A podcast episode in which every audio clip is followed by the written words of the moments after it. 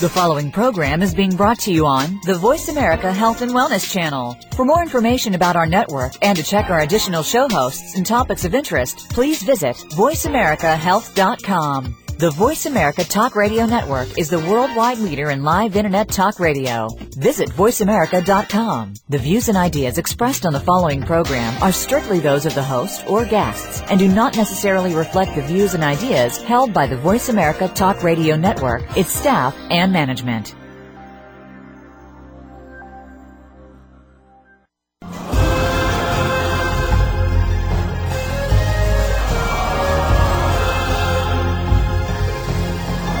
Welcome to Primal Body, Primal Mind. Your host, Nora Gedgaudas, is here to take you on a fun-filled and informational journey through the mind and your body with a focus on neurofeedback and healthy nutrition and what it can do for you, your family, and friends. Now here's your host, Nora Gedgaudas.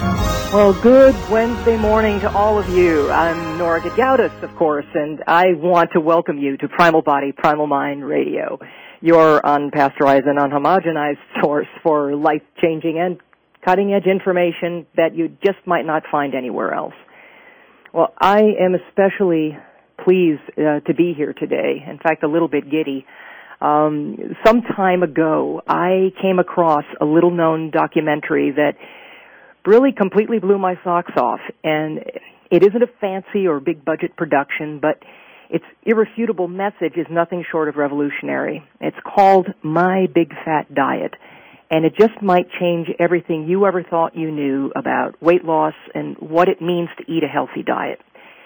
The proof, of course, is in the pudding, right? And the pudding here is a small town in the British Columbia, uh, British Columbia's Vancouver Island called Alert Bay, where 100 native residents participated in a dietary study for one year where over 1,200 pounds of collective excess fat weight was lost and the health of the town's participants radically improved. Now, the dietary approach, a very low carbohydrate, moderate protein, and high fat diet. Sound familiar to any of you who listen to this show? Well, the inspired architect of this project was a medical doctor from northern Alberta named Dr. Jay Wortman, who I will be introducing to you uh, momentarily here. Of course, we're all incredibly fortunate that he so graciously accepted the invitation to be here today.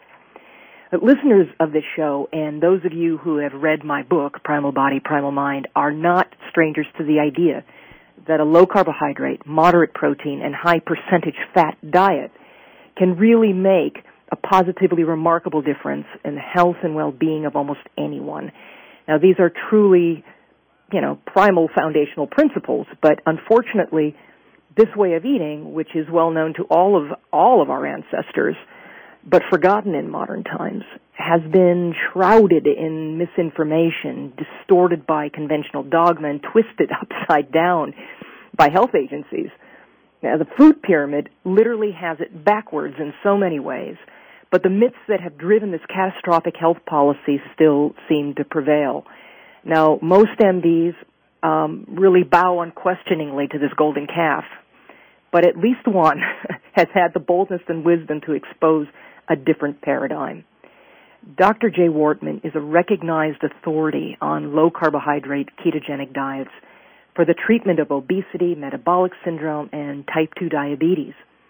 He was also a national program specialist in HIV AIDS, where he developed the Aboriginal component of the National AIDS Strategy. Uh, he also developed a concept for the Dr. Peter AIDS Diary, a weekly television appearance by a young physician who was dying of AIDS, which resulted in an actual Academy Award nomination. And I haven't seen this thing, but I definitely plan to look it up. Um, Dr. Wortman has also served in senior management positions in the First Nations and Inuit Health Branch of Health Canada, where he's currently the senior medical advisor.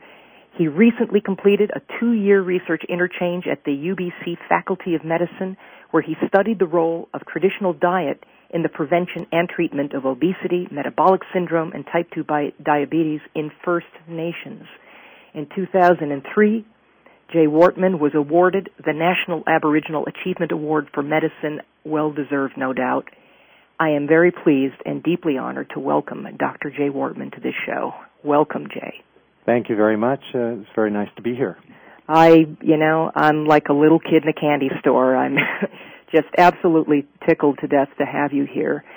Uh, my big fat diet has been rather aptly described uh, by somebody I don't know who, but uh, as supersize me meets northern exposure, which I love that description. Um, what was it that inspired you to take this dietary research project and put it on film in the first place? I have uh, had always had good contacts in the media. I, I, throughout my career, which has been mainly in public health, I've come to appreciate how how important the various media are in conveying health messages. That most people get their health information yes. from the media, probably more so than from their own doctors. So I've always uh, been interested in that, and, and, and the Dr. Peter example that you mentioned is a good example of that, where a, a media project uh, was very successful here in uh, reducing fear and uh, homophobia around the AIDS epidemic. And uh, so I've always had good contacts in the media, and people, my media friends are always asking me, "What are you up to now?" Yeah, uh, sort of thing, and, uh, and that's what happened here. Uh, a news uh, documentary producer that I know was aware of my plans to do this study, so she she was able to arrange to uh, to uh, uh, for the national broadcaster here uh, uh, follow the the study for about a 12 month period and produce the documentary. Yeah, it was incredibly well done. It really was. It was a simple piece. It wasn't, you know, lots of bells and whistles and exploding things and whatever. But um, the they did such an extraordinary job of bringing the human element into it. It wasn't just sort of like a clinical, well, here's what we did and here's what came out of it piece. You became emotionally, uh, you know, involved with the participants. I, I agree. You know, I, I obviously I'm a little biased because I'm the the star of the show. Of but course, I it, it has shelf life. You never get tired of watching it because yep. it works on so many levels. It's it's about the individuals and their personal struggles. It's about the community and how it pulled together, and then it it exposes the the wonderful charm of that little town and the, oh. and the the gorgeous geographical uh, well, yeah, talk about a, and a travel log for that area too. I mean, the, the surroundings couldn't well, be any more beautiful. That is like a dream destination for me. Yeah, yeah, and it's and it's an uplifting story too. So it it, it really is. Um, and but you know, it wasn't all uh, well, to, you know, no pun intended, but it wasn't all sort of sugar coated. I mean, it was. um you know, their people had their ups and their downs with this whole thing, and it, it, it laid everything bare, and, and uh, was an incredibly honest, I think, portrayal of what this whole journey was like for these people. Yeah, yeah, it was, and you know, it it, it also is. Um, I think one of the reasons it resonates so much, people really enjoy it, is because it's a positive story about people for whom most of the time we see negative stories told. Ah, yes. True. Mm-hmm. Yeah.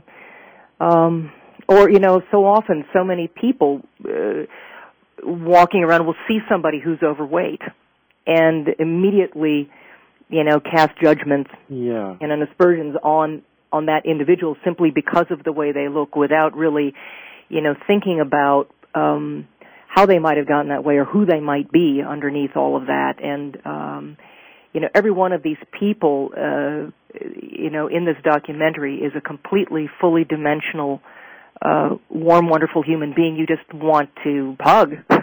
Yeah, yeah, no, it's true. I've I've heard those kind of comments. People, people uh, really get to know them and understand their personal struggles. Yeah, and and uh, they the the amount of sympathy or empathy that that you get watching this is is amazing. Uh, you know, and and I I think you're right that you know overweight uh, people, obviously overweight people, are one of the few people that we can still you know make fun of. Yeah, it's still one of the accepted forms of discrimination, isn't it? Yeah, it is, and it's really unfortunate because truly. Uh, you know, it's a blame the victim kind of environment we're in. And and I also this is how I characterize the current approach. The current thinking about obesity is actually a blame the victim approach. Yeah. Yeah. I agree, and it really ought to be a blame the feedlot food pyramid kind of approach. Yeah, yeah. Um, so, can you maybe describe because uh, I'm guessing that a lot of the people listening haven't really seen this. Um, can you perhaps describe the premise of the documentary in more detail to our listeners? Kind of spell it out. Well, I uh, I was interested in the relationship between diet and diabetes, and you know, obesity and diabetes go hand in hand. And um, I was particularly interested in the fact that in the area here where I live on the coast of British Columbia, the traditional diet here in the past, before uh, European contact, was a very high fat, low carbohydrate diet. Yeah. And that we know that people here in the past did not have chronic disease, and that the rise of obesity and diabetes in this population was a very recent development, just in the last few decades. And uh, when you look at how the diet has changed from a very healthy, uh, high fat, uh, moderate protein, low carb diet of consisting of traditional foods, a lot of which are fish and, and seafood, and what people eat today, um, what I did was I connected the dots from that that observation to modern research that's being done on uh, Atkins type diets, you know, mm-hmm. low carb, high fat, modern diets in the general population. And there have been some good studies done now, mostly in the U.S. So I connected the dots here. You know, here's a population that's suffering terribly from these chronic diseases. They're eating a terrible modern, you know, standard American diet with loaded loaded up with junk food.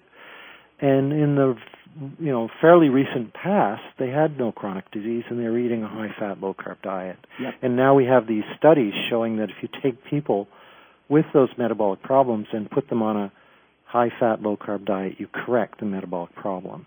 Yep. So I connected those dots and I went to this community and I said, here's an idea. Maybe in, in and the other thing I just comment is that sure.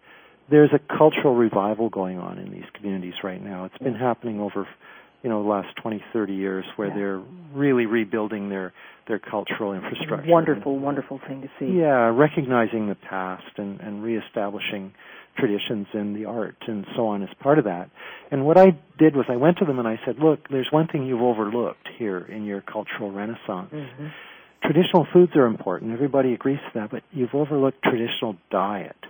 Mm. in other words if you're eating salmon and all these wonderful foods but you're also eating pop and chips and cake. Fry bread and whatever. Yeah, you're not actually eating a traditional diet, and maybe that's something that we need to look at. And so the the concept of what I wanted to do resonated very strongly. People understood it right away. Yeah. And I think it also helped them embrace the idea as, as we went forward. So what we did was we we set up an academic uh, research project there, uh, you know, with the usual ethical approvals and university-based uh, researchers involved and so on. And we recruited people there to eat a diet that consisted of their traditional foods, all their traditional foods, plus market foods that had similar macronutrient values. Right. So basically, it was a low-carb diet, not not too different from perhaps the beginning part of an Atkins diet, the induction part of an Atkins diet, which is very low in carb. Right. So that's what we did. We recruited people into the study, and we supported them and, and guided them along as they followed this diet. And it was a, it was literally you were trying to put together a statistically significant number, which yes. had to be close to 100 residents, right? Yes, if you need a certain number to to get statistical power in a study like that. Right. So we we tried to recruit about 100 people. And I think probably during in the duration of the study about 60 of them actually stuck with it. Oh, okay. Yeah. And and that gave us I mean the, individual improvements are so big that that gives you statistical power, even though the number is strong. Even though the numbers fell off. Yeah. Well, we're going to take a very uh, short uh, commercial break here, and so when we come back, we're going to talk about exactly what happened in the study and what uh, and what was found out. And uh, this is just uh, just an incredibly amazing story. So Please stick around. I'm talking today with Dr. Jay Wortman from My Big Fat Diet. My name is Nora Gedgaudas, and this is Primal Body, Primal Mind Radio. We will be back in just a minute.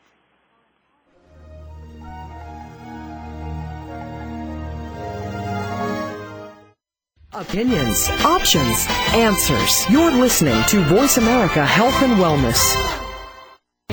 NBC science consultant Dr. Mark Steinberg says every so often you encounter a gem among the dross competing for your attention. Such is the case with Primal Body, Primal Mind, written by Nora Gedgaudas. Primal Body, Primal Mind is a non fictional excursion into the realm of biology, politics, and self care that you will never get from formal academic education. It's a nutritional treasure map leading to optimal wellness the way nature intended. A jewel Thom Hartmann, acclaimed author, scholar, and national radio host, says if you want to really know how your body and brain work, read this book. Go beyond the low carb and paleo diet to discover the ultimate key to health, a better brain, weight loss, better mood, and a longer life. Primal Body, Primal Mind will show you how you can save more money eating incredibly well than you ever believed possible. You can order the life-changing book, Primal Body, Primal Mind today and sign up for Nora Gedgaudas' weekly blog update at www.primalbody-primalmind.com. Want to learn more about neurofeedback? Want to find a trained clinician for yourself or for a loved one? Or maybe you are a professional looking to offer this powerful, non-invasive technique to improve results for your toughest clients. At EEG Info, we are the leading provider of neurofeedback resources, videos, and training for the next generation of neurofeedback professionals. If you want to improve symptoms of emotional and behavioral dysfunction, this non-invasive approach is the answer you've been looking for.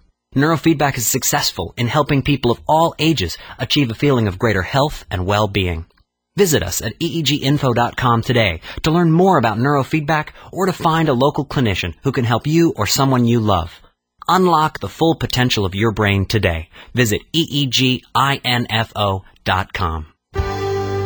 Your life, your health, your network. You're listening to Voice America Health and Wellness.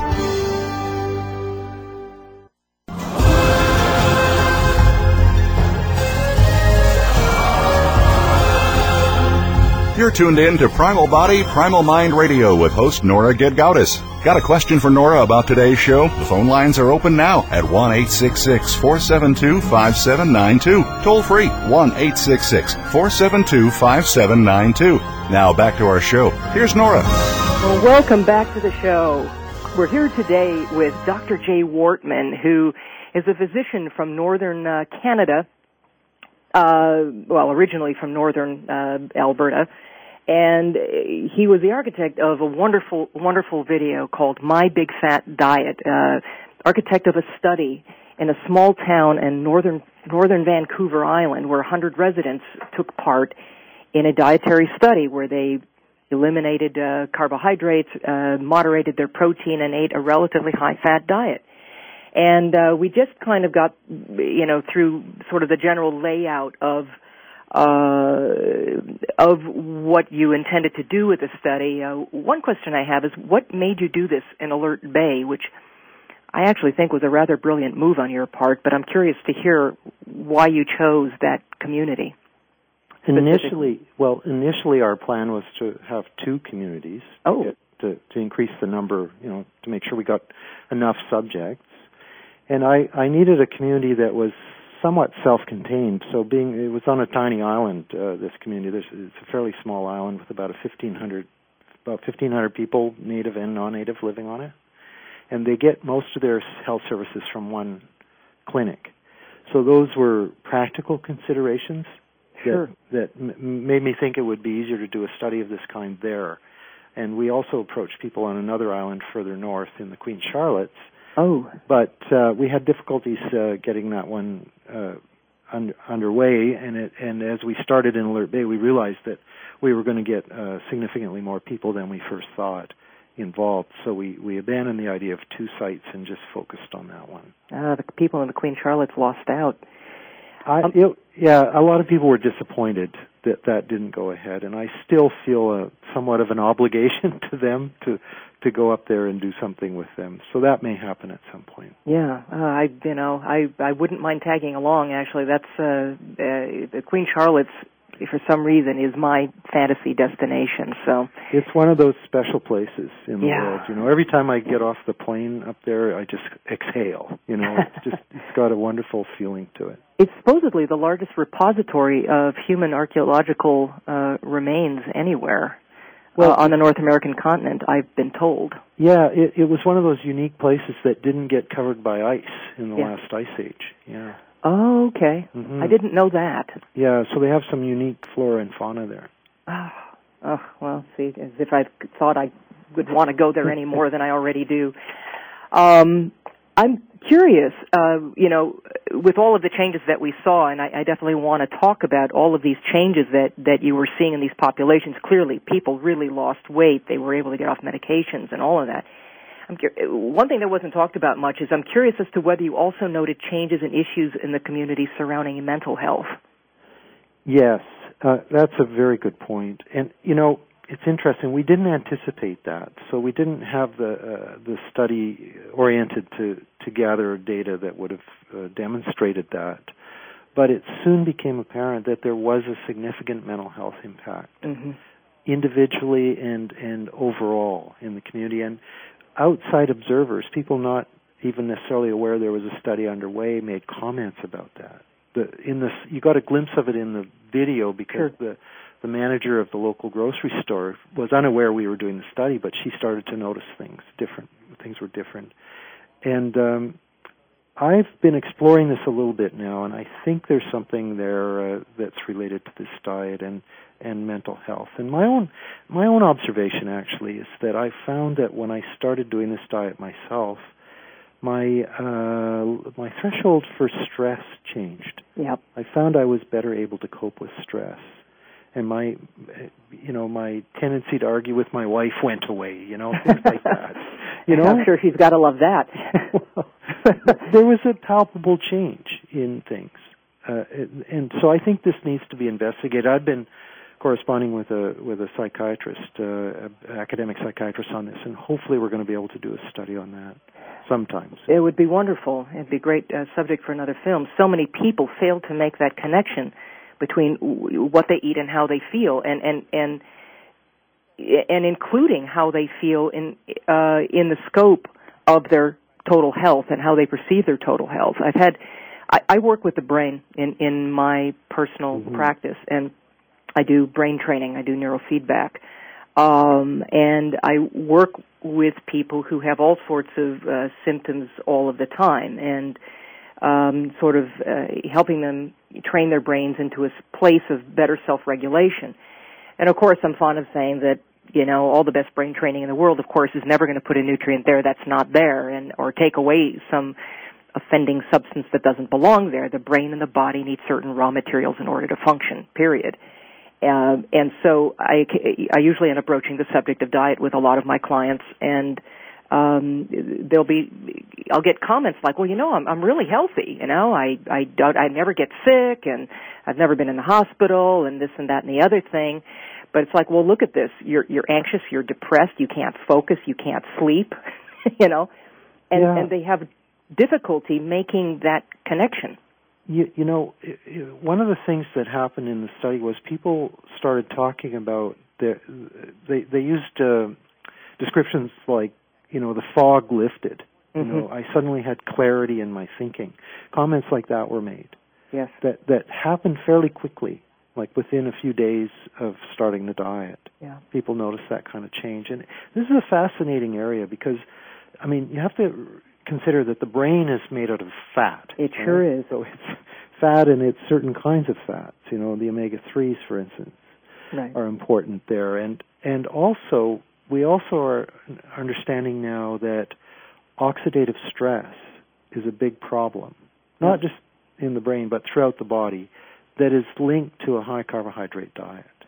Exactly. That oxidative stress is a condition that seems to be predicated on burning glucose more than anything else. I completely agree with you. And in the brain, um, you're probably familiar with the use of a high fat ketogenic diet for epilepsy. Absolutely.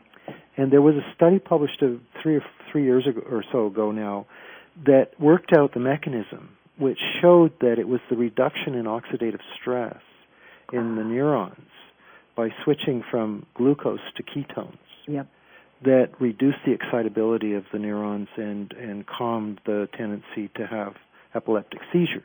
Yep, which makes so much sense. And of course, you know when you when you when you're burning glucose you have blood sugar rollicking up and down which yes. is of course terribly destabilizing it also is. for the brain there, there, are other macro effects i agree and what is fascinating about that is that everything that happens in the brain is a chemical reaction of some kind yes every thought every mood every emotion everything that goes on in the brain is involves chemistry and here's a major perturbation in the chemical milieu, this oxidative stress that is corrected when you stop taking when you stop burning glucose.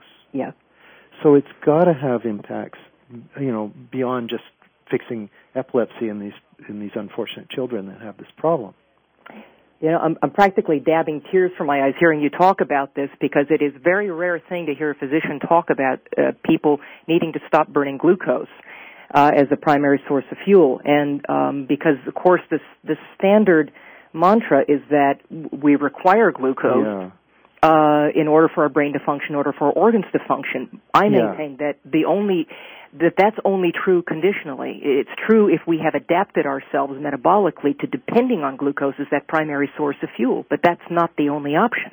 No, in fact, I the evidence suggests that the brain actually functions more efficiently on ketones. Yes. and that brain that the central nervous system can burn uh, can get about 85% of its energy from ketones and the remaining 15% the liver can make that you don't need to eat it Right. so yeah there's a there's a lot of uh, you know confusion in the general population out there about that people think you need absolutely need to have glucose Not just in the general population, but I mean in, in Yeah. the in the conventional medical community, they're they're True. taught and neurologists are taught Yeah. you have to have glucose. yeah it's true it's unfortunate It it's it's it, it truly is. Um, you know, the, the brain, of course, is so vulnerable to that oxidative stress you're talking about, and of course, it doesn't respond to insulin much, so it's that much more vulnerable to um to the glycating and and oxidative effects of of glucose. yes and uh, the higher the blood sugar. Um, obviously, the faster your brain deteriorates. yeah It's how we age. Yeah, and Um, and, if you, another view of this is if you look at the epidemiology of uh, metabolic syndrome, type two diabetes, and uh, affective disorder, major depression, hmm there's a huge overlap.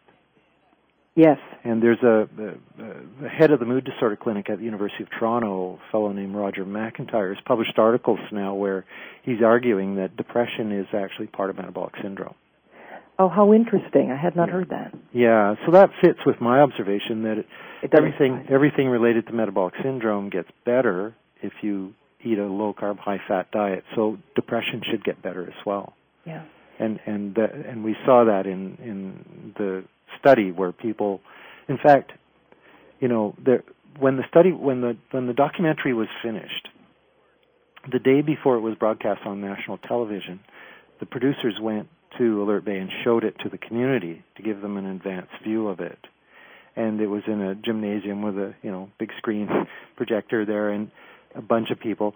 And after it was over, everybody took turns getting up and telling about their experience, either with the study or what they observed happen to other people.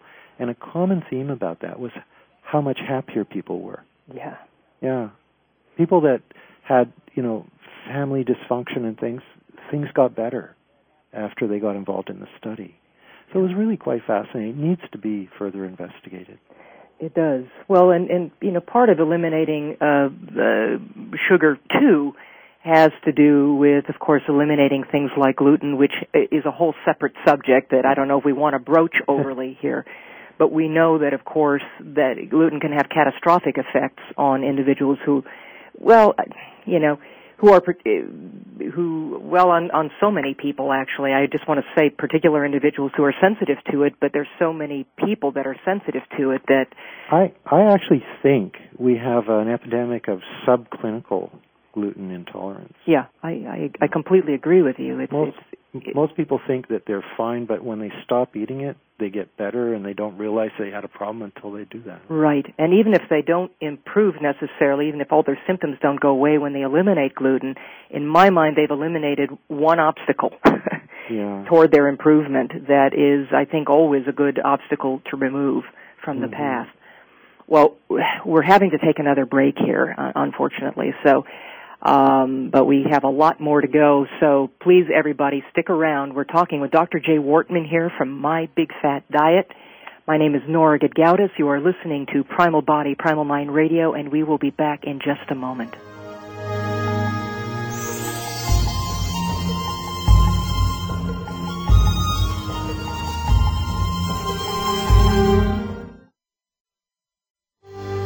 Your life, your health, your network. You're listening to Voice America Health and Wellness. NBC science consultant Dr. Mark Steinberg says every so often you encounter a gem among the dross competing for your attention. Such is the case with Primal Body, Primal Mind, written by Nora Gedgaudas. Primal Body, Primal Mind is a non-fictional excursion into the realm of biology, politics, and self-care that you will never get from formal academic education. It's a nutritional treasure map leading to optimal wellness the way nature intended. A jewel Thom Hartmann, acclaimed author, scholar, and national radio host, says if you want to really know how your body and brain work, read this book. Go beyond the low carb and paleo diet to discover the ultimate key to health, a better brain, weight loss, better mood, and a longer life. Primal Body, Primal Mind will show you how you can save more money eating incredibly well than you ever believed possible. You can order the life-changing book, Primal Body, Primal Mind today and sign up for Nora Gedgaudas' weekly blog update at www.primalbody-primalmind.com. Want to learn more about neurofeedback? Want to find a trained clinician for yourself or for a loved one? Or maybe you are a professional looking to offer this powerful, non-invasive technique to improve results for your toughest clients. At EEG Info, we are the leading provider of neurofeedback resources, videos, and training for the next generation of neurofeedback professionals. If you want to improve symptoms of emotional and behavioral dysfunction, this non-invasive approach is the answer you've been looking for. Neurofeedback is successful in helping people of all ages achieve a feeling of greater health and well-being. Visit us at eeginfo.com today to learn more about neurofeedback or to find a local clinician who can help you or someone you love. Unlock the full potential of your brain today. Visit eeginfo.com. The Interstate Sportsman Talk radio show brings two well-known outdoorsmen to the Voice America Network with hunting and fishing info news, talking about everything from new sporting gear, places to hunt and fish, and getting more from your recreation time. Join hosts Brock Ray and Don Kirk Friday mornings at 6 a.m. Pacific Time, 9 Eastern, for the Interstate Sportsman on the Voice America channel. Your life, your health, your network. You're listening to Voice America Health and Wellness.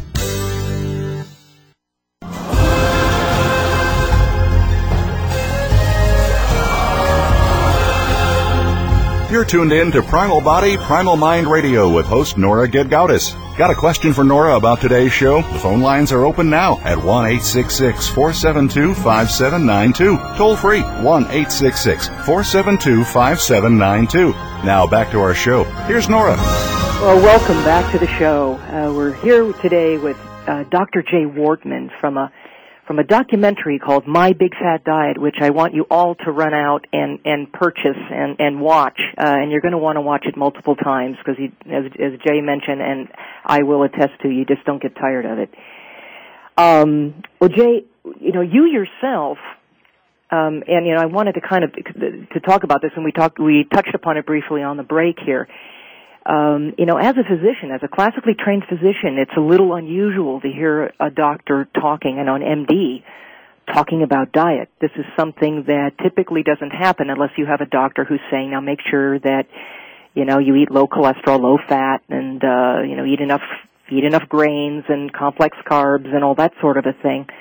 Um, but you yourself have, or had anyway, uh, type 2 diabetes. You were diagnosed with that, which is what essentially brought you to this focus in the first place. But as a medical doctor, what actually inspired you to look at diet instead of, say, a more pharmacological solution to this problem? Is it because of your native background at all?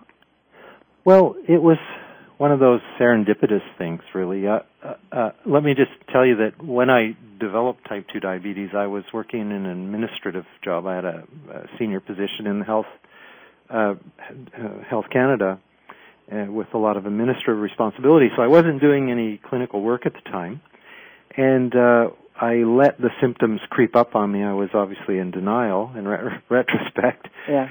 And uh, when I discovered that I had it, it was a really it was shocking, you know, I because I know about it, and I, I you know, I actually did a lot of extra training in diabetes when I was younger, and I, I was the camp doctor at a diabetes children's camp for four years.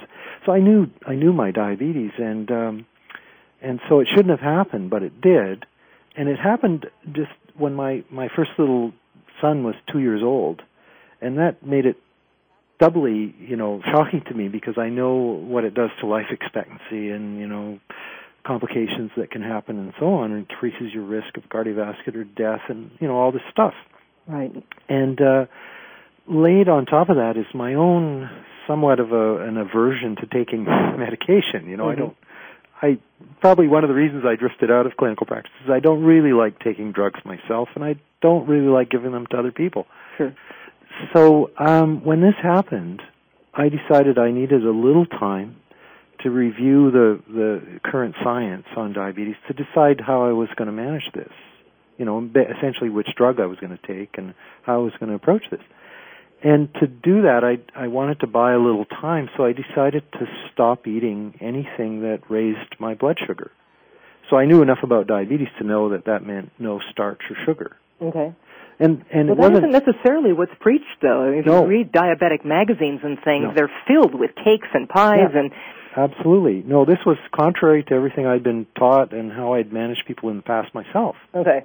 But I knew that it would prevent my blood sugar from going higher while I was spending a few days going in, diving into the, to the literature and updating myself.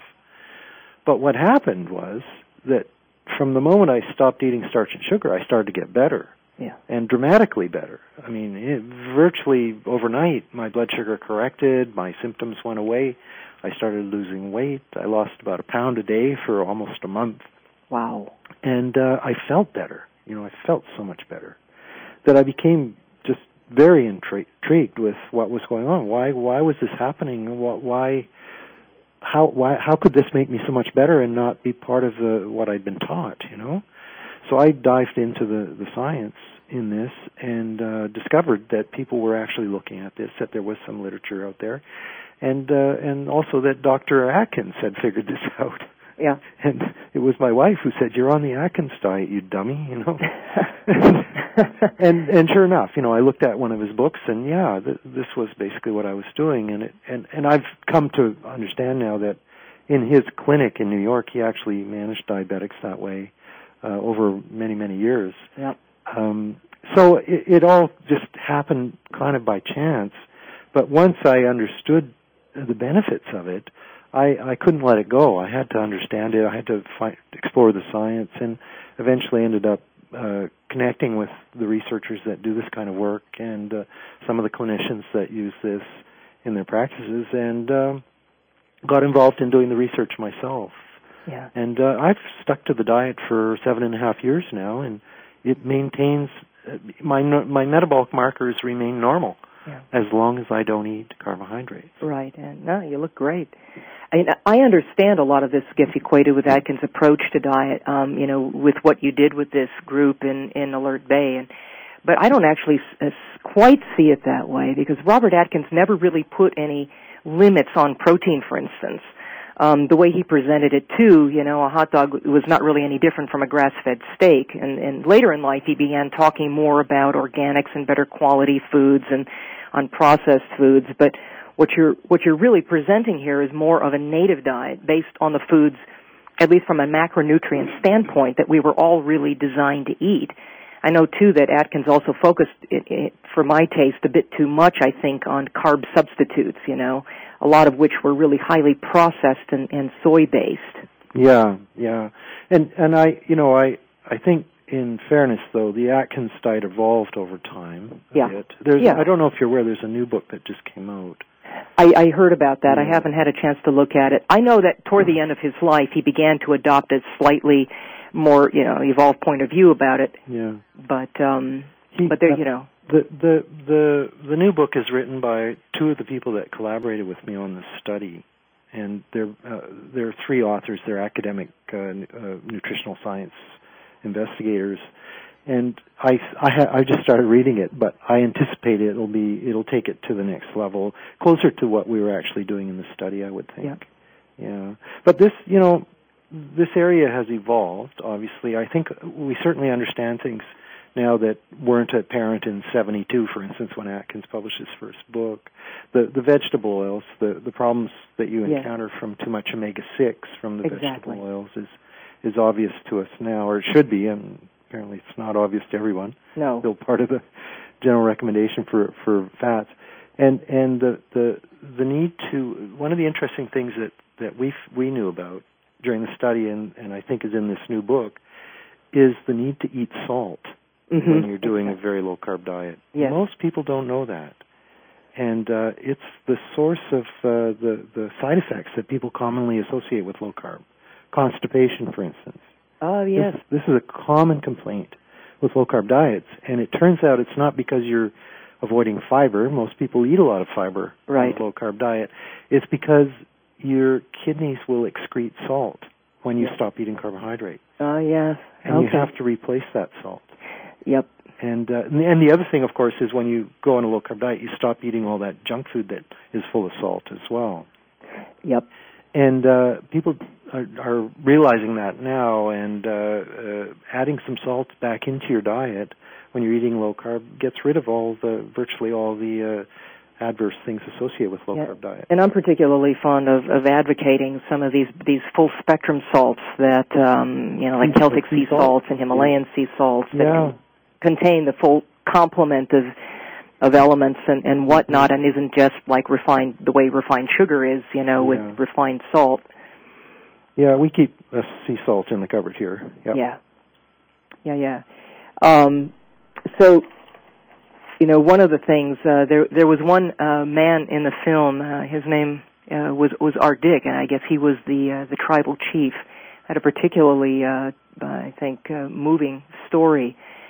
Um, but he'd ha- in the past suffered issues uh, surrounding alcoholism, uh, and I can't help but wonder, uh, certainly from my own perspective, how much easier his recovery from alcoholism would have been if this diet had been introduced to him first.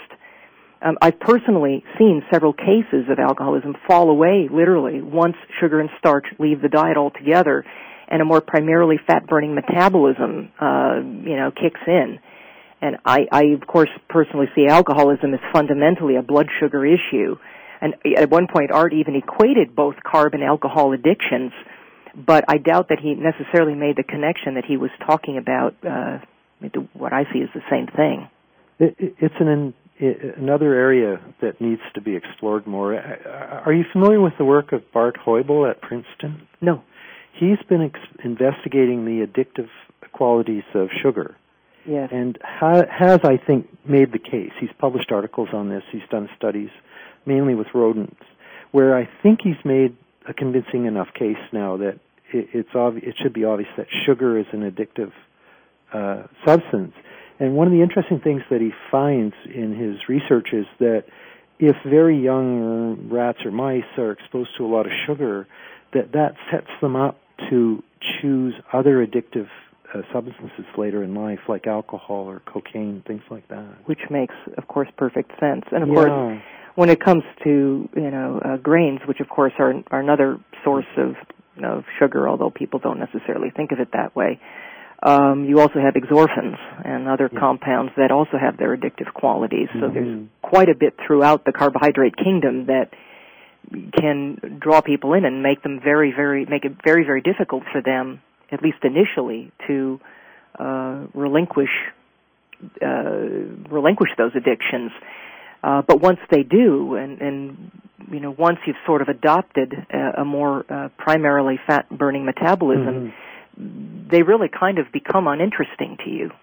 I, you know, when I stopped eating carbohydrates, it was an abrupt thing. I stopped one day and that was it. I went through what seemed to me, for all intents and purposes, like a drug withdrawal in the initial time that I did this. Yes. And I've observed that in other people as well. I think that there is something there in terms of the addictive quality of carbohydrate foods, whether it's sugar by itself or whether it's other carbs that that uh, produce glu- you know result in glucose uh, surges in your system. Um, it's not clear to me, but for for many people there is clearly an addictive quality to this. Yeah. yeah. Well, we're having to take another break here, uh, our last break. So uh, please stick around, and uh, and all of you, uh, we're here with Dr. Jay Wortman talking about my big fat diet, and I am Nora Gedgaudas. You're listening to Primal Body, Primal Mind Radio. Please don't go away. We will be right back.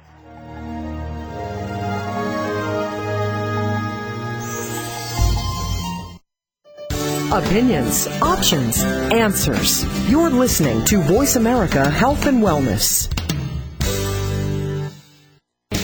NBC science consultant Dr. Mark Steinberg says every so often you encounter a gem among the dross competing for your attention. Such is the case with Primal Body, Primal Mind, written by Nora Gedgaudas. Primal Body, Primal Mind is a non-fictional excursion into the realm of biology, politics, and self-care that you will never get from formal academic education. It's a nutritional treasure map leading to optimal wellness the way nature intended. A jewel Thom Hartmann, acclaimed author, scholar, and national radio host, says if you want to really know how your body and brain work, read this book. Go beyond the low carb and paleo diet to discover the ultimate key to health, a better brain, weight loss, better mood, and a longer life. Primal Body, Primal Mind will show you how you can save more money eating incredibly well than you ever believed possible. You can order the life-changing book, Primal Body, Primal Mind today and sign up for Nora Gedgaudas' weekly blog update at www.primalbody-primalmind.com.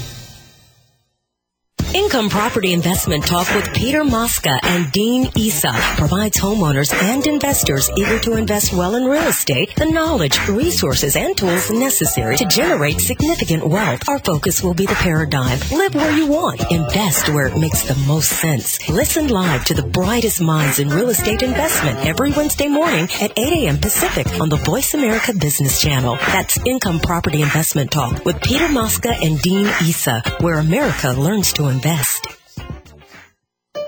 Opinions, options, answers. You're listening to Voice America Health and Wellness.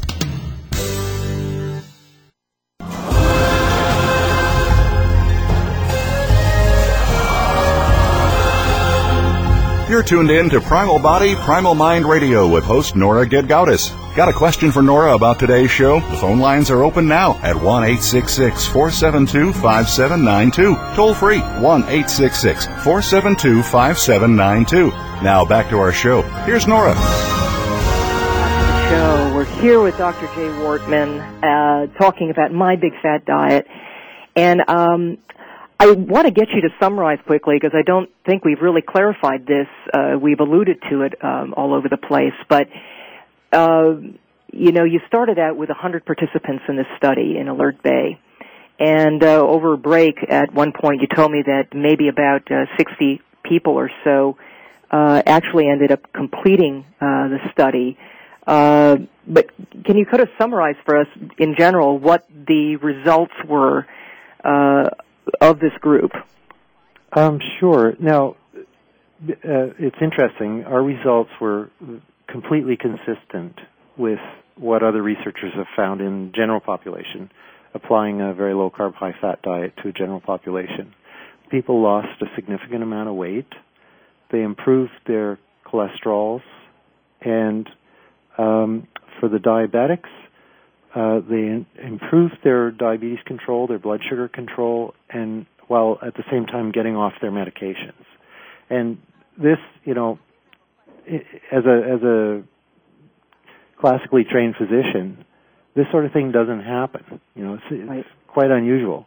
Yeah. But having worked in this area now for a while and associated with other people that are doing this research, this is what you commonly see in people with metabolic problems, including obesity, type 2 diabetes, is they get better.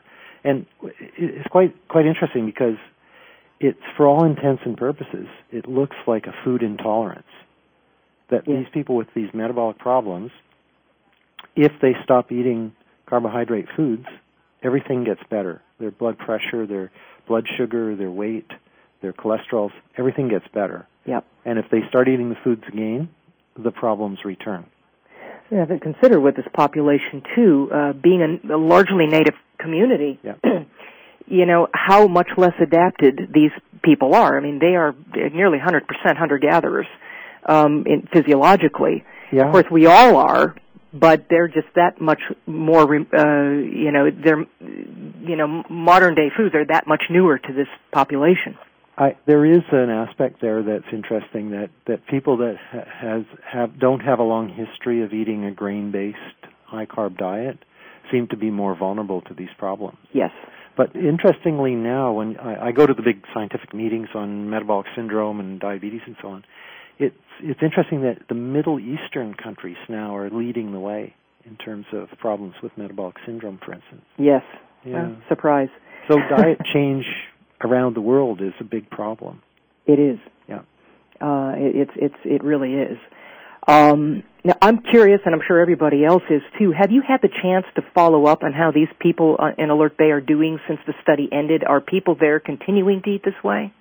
I I spoke to the uh, local physician about this recently, and he his, he said we we did the study for 12 months. We followed people for 12 months, and we didn't have a built-in capacity to go back and and measure things. Yeah. So I'm just reporting anecdotally now. I understand. And the the local physician said he he guesstimated about 25% of the people in the study had been sticking to the diet, Okay. and that the ripple effect into the community, which by the way was enormous at the beginning, it impacted many many more people than the 100 people that signed up. He said there was still an enduring effect community wide in terms of improvements in what people were eating. That's wonderful. I, and I think there was something a little bit uh, brilliant about um, about actually doing this study in such a small community um, because what you have is sort of a built-in, you know, uh, support system Yeah. in that kind of environment. You have, you know, people that are basically sort of bouncing off each other and um, and supporting each other. And uh, eh, there was something, I think, uh, that had to be a powerful catalyst for the you know large scale success of that study. Yeah, there was a, a sense of community support, community interest, community support for what we were doing, and I think that helped people. Yep. And there was a lot of spontaneous gatherings during this time, and in that community, being a West Coast First Nations community, the potlatches are a big part of the community culture. They have these big feasts, you know, for you know several many times a year in their in their big house. And what happened was at the potlatches, they they during the feasting times, they would have special area of tables for the people on the study, which is quite interesting. Oh, Yeah. well, so there was a real sense of community support of what was going on. yeah, you could. It was palpable. Yeah. in the film. Well, rumor has it that you are possibly doing another, possibly uh, similar study stateside. Um, although I don't really know much about it. Do you care to share what Um, you're up to?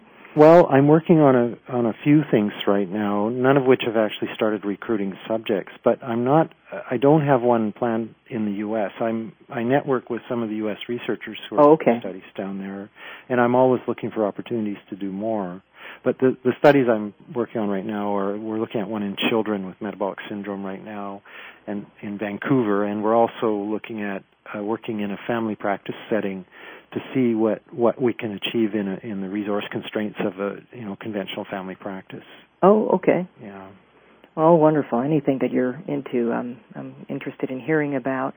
I'm also curious, though I think I know the answer to this, uh, about exercise. Now, did exercise play a role in this study at all? Or, as I'm sort of guessing, was the point really to isolate the effects of diet alone on the health of this community?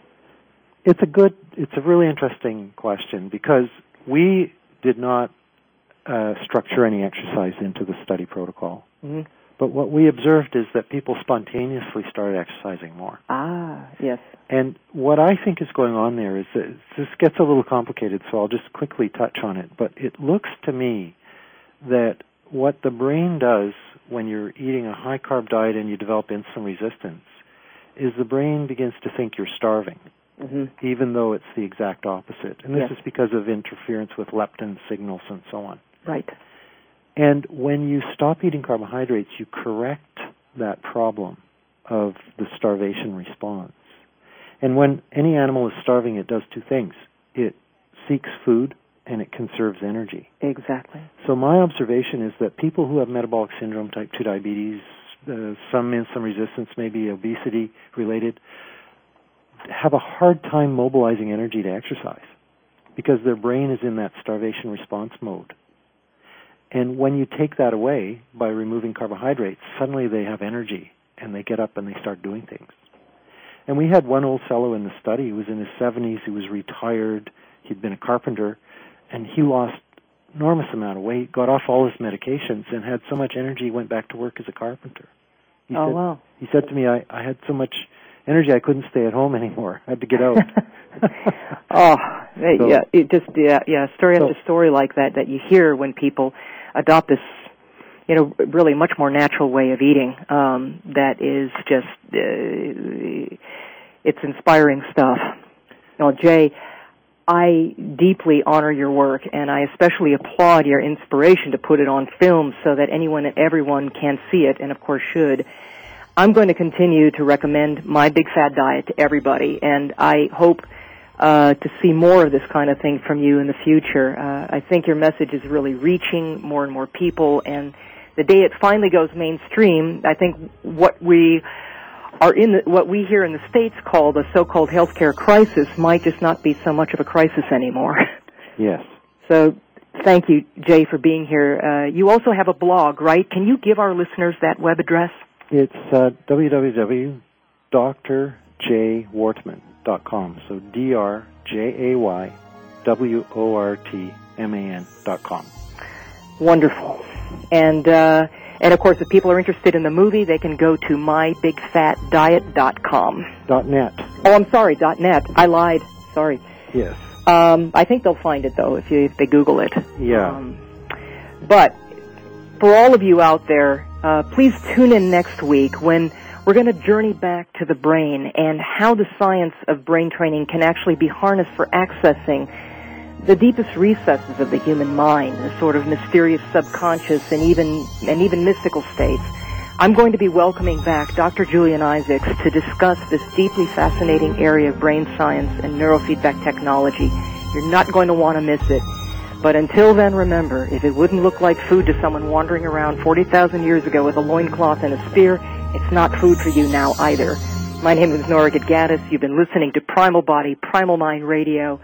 It's been great to have you here today, and I will talk to you all next week.